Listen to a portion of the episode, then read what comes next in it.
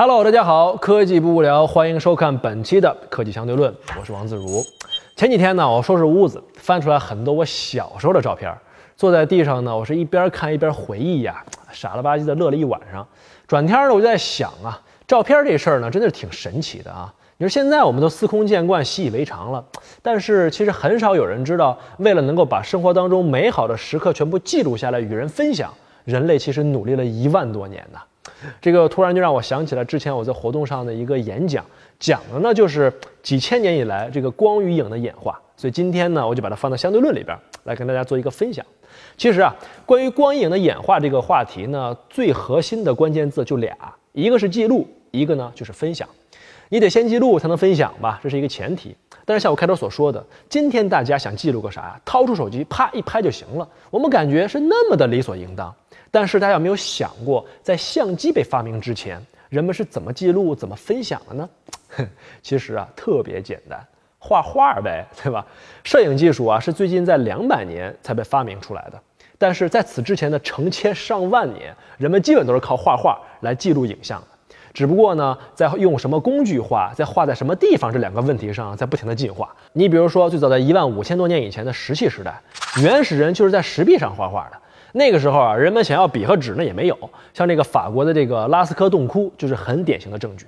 那个时候呢，画画还是比较简单的，除了动物呢就是人，线条呢也很粗犷，色彩呢也很简单，黑色、黄色、红色啥的，对吧？用的工具呢基本上也都是木炭，然后混合一些红色、黄色的土，还有石头粉末来进行调色，就是所谓的颜料了。但是那个时候的画呢，基本上没有专家呢，你也看不懂它是什么意思，非常的抽象。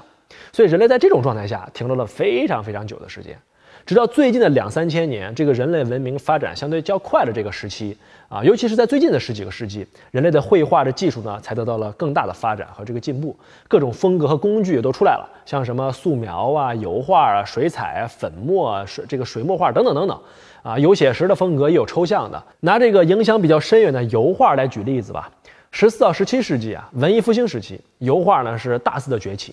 最著名的就是达芬奇的那个蒙娜丽莎啊，油画油画是因为它用的这个颜料呢是油状的，啊，用这个植物油和这个色彩把它调出来。啊，那么这些植物油呢，都是快干性的，颜色呢，它就是用这种彩色的土壤啊和这个矿物质来这个调和出来，而且呢，人们已经学会了如何用三原色去混合出更加丰富的色彩，啊，这个绘画的载体呢也变得多种多样了。你比如说有这个亚麻布啊、纸板呐、木板呢，或者墙壁，基本上是搁哪都能画。所以油画呢，它的这个颜料的遮盖性很强，啊，这个色彩呢也很丰富，给人以很大的这个发挥的自由空间。所以呢，它这个画出来东西非常的逼真。立体感也很强，使得油画作品对于景物呢有着非常强的还原和重现的能力。因为光影记录呢不同于艺术创作，我们还是要强调它对于忠实的还原能力。像油画在这一点上做得很突出，但是呢，充其量也只能算是一个光影时代的序曲，因为它不可避免的还是会有很多艺术家的这个创作成分在里面，而且要长时间的培训这些画师啊，这个绘画的周期也很长，效率也不高，没有办法真正意义上的去提高我们记录和分享的这个效率。真正的改变呢，要说还是发生在伟大的工业时代。之所以说它伟大，是因为自那之后的一百年，人类发展速度远超以往。这个时候呢，得益于化学和物理的快速发展呢，人类终于开始利用对光线敏感的化学反应来凝固光影，把人为的这种创作因素呢就给剥离在外了，终于走上了一个忠实还原的正规道路上来，而且从此一发不可收拾。我先给大家看一张图片吧，大家猜猜这是什么？看不出来是吧？啊，我们把它强化一下，你再来看，看出来了吧？啊，其实这是世界上第一张真正意义上的照片，诞生于1826年，记录的是一个很普通的窗外的街景，它叫做 View from the window at La Grasse。摄制者呢是法国人，叫做尼埃普斯。这张照片呢，他得到的方法是非常的奇葩啊，它是用沥青作为感光材料，就是咱们铺路的那个沥青，把沥青呢涂到一个金属板上，再把它放到一个暗箱里面去曝光。由于沥青呢遇到光线的时候呢，会发生这个硬化的特性，可以达到记录当时这个场景的作用。只不过这个曝光的时间是超长，达到了八个小时。我们现在看拍一个照片，啪，一秒钟都不到。人类第一张照片用了八个小时才拍出来。那曝光完成之后呢，它还有这种混合的油啊清洗一下，才能得到一张真正的正片儿。这是够费劲的啊！而且由于这个曝光时间过长，你仔细观察照片，你发现啊，建筑的两侧它都有阴影。因为八个小时的时长啊，这个光线的变化是非常大的，所以尼埃普斯呢把这叫做日光时刻法。这张照片的意义非常的不同啊，因为它第一次采用了这种化学反应来记录光影，为未来的整个发展奠定了一个基础。之后很长时间，这个摄影技术的发展都是沿着这个方向在进步。但为什么我们从来没有听说过这哥们儿呢？根本原因在于他呀没能走出这个死技术宅的小格局，一直死守着他这个摄影技术，至死都不肯公诸于众。摄影技术发明者的头衔呢，也就落不到他头上。我们知道世界上公认的摄影技术发明者叫做达盖尔啊，著名的这个人文关怀社区草流社区里边的自拍板块就叫做达盖尔的旗帜，就是以他的名字命名的。那他在这个1839年法国的这个科学学会上第一次向世人宣布啊，发明了这个摄影技术，并且命名为达盖尔摄影法，又叫做银版摄影法。其实呢，他这个原理啊和那个尼埃普斯那哥们儿的差不多，只不过他做了一些改良。那么他是怎么知道这个秘密的呢？是因为这个达盖尔和尼埃普斯。是哥们儿哈，所以看到了吧？防火防盗防闺蜜是吧？这个达盖尔的原理呢，是将碘化银附着在这个铜板上，然后再放到这个暗箱当中去曝光。因为碘化银是比沥青更加对光线敏感的材料，所以依据光线强弱的不同呢，从而产生出一些非常细腻的轮廓和这个明暗的过渡。达盖尔最大的贡献就在于，他将拍摄的过程由原来以前的八小时，大大缩短到了几分钟。OK，同时呢，拍摄出来的照片呢非常的清晰逼真，黑阶呢非常的均匀。那效果怎么样呢？我们来看这个样张。这是一八三八年达盖尔用银版摄影法拍摄的巴黎街道。细心的哥们儿可能留意到了啊，说巴黎这街上怎么人这么少啊？其实呢，实际上人是还是很多的，只不过这个曝光的时间长达三十分钟，所以真正穿梭的人是不可能被清晰记录下来的。不过大家注意到了吗？左下角那儿有位擦鞋匠和他的客人，因为他俩是一直在那儿待着的，所以说呢就能够被拍摄到。后来呢，达盖尔呢将这种发明专利啊卖给了法国政府，从此呢公开了这个发明，摄影技术呢也就得以流传，达盖尔就成了这个摄影技术之父的称号。OK，但是呢，它依然存在两个非常严重的缺陷，一个呢就是曝光时间还是很长，放在今天你说拍个身份证照片，在那活活活让你待半个小时不能动，那真的是谁也受不了。所以呢，那个时候通常拍照的时候呢，脑袋后边都放一支架，省得在那儿啊把它拍花了不好看。而且呢，拍照的这个照片呢，还是左右颠倒的，就像是 iPhone 前置摄像头自拍似的，啪还得翻一下。而且最要命的是，照片复制非常困难，一次呢只能有一张照片，就是拍照的那块铜板。你说我们今天讨论两个核心，就是记录和分享，对吗？所以它在记录这个环节呢是提升了效率，但是在分享这个环节还是非常的差。你说你给别人看一照片，我还得从后边掏出一大铜板，你想想都觉得挺二的，是吧？而且呢，它一旦坏了，不能修复，不可逆。其实发展到这个时候啊，摄影技术的这个迭代方向已经非常清晰了。第一就是增加效率，不要一拍一照片半个小时、一小时的。第二就是呢，它可复制，便于分享。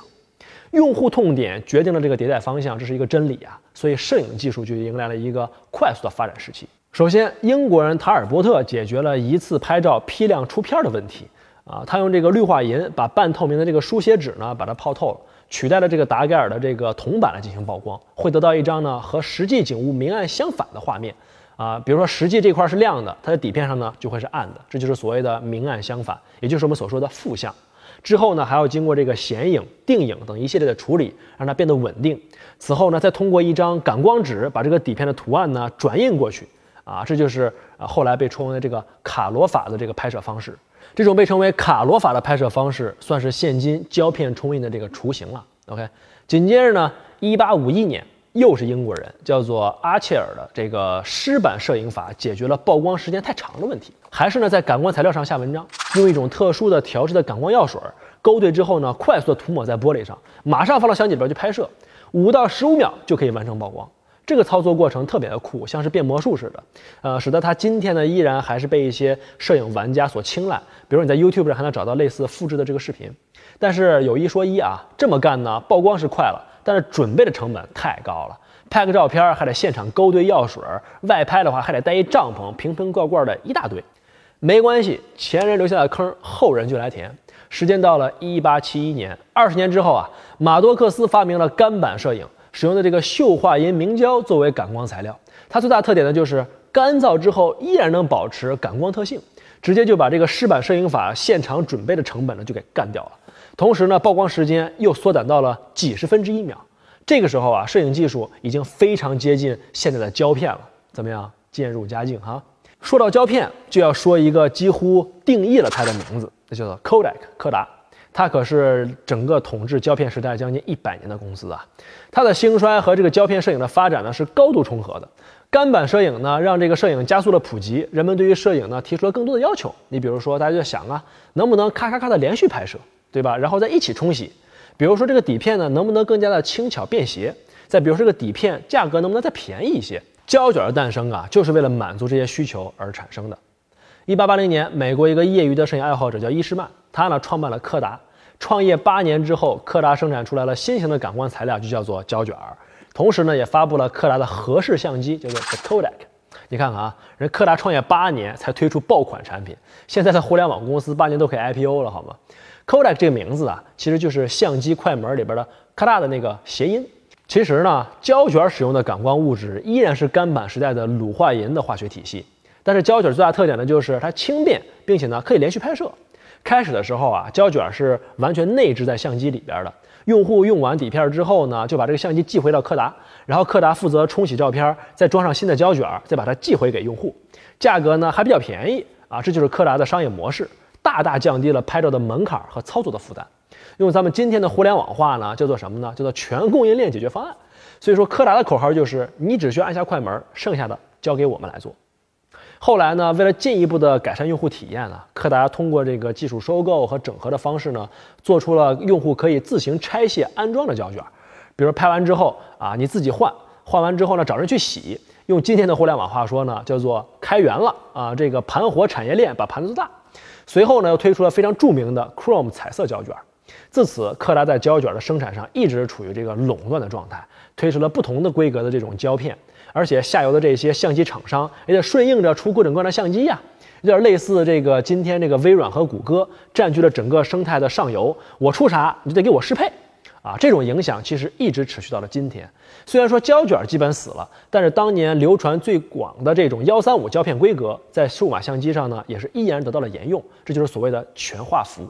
所以你看柯达多厉害，毫不夸张地说啊，柯达是统治了整个二十世纪的影像行业，影响的可不只是一两代人啊。但是第二次世界大战之后，半导体科学的爆发给整个胶片的没落埋下了伏笔。但是这个过渡的过程经历了几十年的时间，所以作为影像行业的老大哥的柯达，他的这个心路历程也确实非常心酸。数码时代与胶卷时代的最大区别在于用电子元件去记录光线。在原理上呢，这又是一次飞跃。甚至早在一九七四年的时候啊，柯达公司就派人到加州大学去对一种叫做 CCD 的感光元件进行研究和学习。可见柯达当时是多么的有资源和这个技术远见啊！紧接着第二年，柯达的工程师就利用 CCD 制造出来了世界上第一台数码相机。是的，最后干死柯达的数码相机竟然是他自己发明的啊！一年的时间把这种技术转化出来，就做成了现成的产品。即便在今天来看，也是非常高效的科研转化了。发明数码相机的这个 Steven 这个工程师，用第一台数码相机拍下了一张历史性的照片。OK，虽然当时这个像素只有一万，但是照片中你看这个男孩和狗的这个笑容呢，还是清晰可见的。这就是第一张数码照片。距离这个尼埃普斯的这个第一张真正的照片呢，已经过去了一百多年的时间。这里边的核心呢叫 CCD，它的全称叫做感光耦合组件，它是一种硅基的半导体元件。它的工作原理呢，可以理解为是一块半导体上用电场挖出一个个横竖排列的井，没有光照的时候，大多数的这个电子呢都在这个井口上；有光照的时候呢，这个电子呢就会掉到井里。光照越强，掉进这个井里边的电子就越多。通过检查井里边的电子这个数量，就能够判断光照的强度。而井中的电子数量的差异，刚好就反映出来了图像的明暗变化。而这些井就是我们所说的像素。对于彩色的这个感光元件来说的话呢，把每一个井分别隔成四个小井，在井口呢盖上红绿蓝绿的这个井盖，那么它就有了不同颜色的像素。那么把这些颜色像素通过去马赛克的算法一拼接起来，就变成了一个有色彩的图片。所以 CCD 取代胶卷作为这个感光介质呢，使得它这个照片呢摆脱了这个胶片物理载体的限制，成为了一种信号啊。所以说它可以很方便的存储和这个快速的传递。所以说这是一个新时代到来的标志。这就意味着，过去一百多年里面，我们都在解决记录的问题。但是，当达到电子化时代的时候，分享的门槛也被大大的降低了，所以才有了图片社交的这种井喷式的发展。数字化让人们分享图片的成本前所未有的低。那么在柯达试水的这个数码相机之后啊，我们来看一下同时间它的竞争对手在干什么。七十年代前后啊，索尼意识到了 CCD 的这个意义之后，也投入了大量的人力物力去研发啊数码相机。可是以当时的技术来说，十万像素以上的 CCD 制造成本和难度都非常的高。在这个岩间和夫的带领之下，索尼耗费了两百亿日元和五年的时间，在一九七八年终于制造出了一块十一万像素的 CCD。并且在一九八一年的时候呢，发布了第一台便携式的彩色数码相机。随后这一九八四年到一九八八年的时间，像佳能、尼康、松下、富士这些厂商都推出了自己的数码相机。这里边尤为值得注意的呢是富士，因为它和柯达一样，曾经主业都是以胶片制造为主，这个时候呢也逐渐转向了这个数码相机。然而，此时掌握了技术上的绝对先发优势的柯达，担心数码相机呢会威胁到自己本身的主业这个胶卷儿，所以说并没有迅速的将数码相机呢进行商业化。直到十七年以后，他才推出了第一台这个专业的数码相机，叫 DCS 一百。在面临同样抉择的时候，有人说 iPhone 可能会影响 iPod 的销量，但乔布斯当时的决断就是，与其让别人来干掉我的主业，不如我自己来吃掉它，再重新造一个新的主业。所以这就是在相同的境遇之下，你会发现企业家的判断的不同，会导致两种截然不同的结果。如果你喜欢我们的节目，可以在爱奇艺搜索“科技相对论”订阅我们。或是扫描屏幕上方的二维码，关注“科技相对论”微信公众账号来和自如进行互动。我们会在这里推送科技人文的新鲜资讯，还会不定期举办科技大咖语音公开课哦。科技不无聊，快来加入我们吧！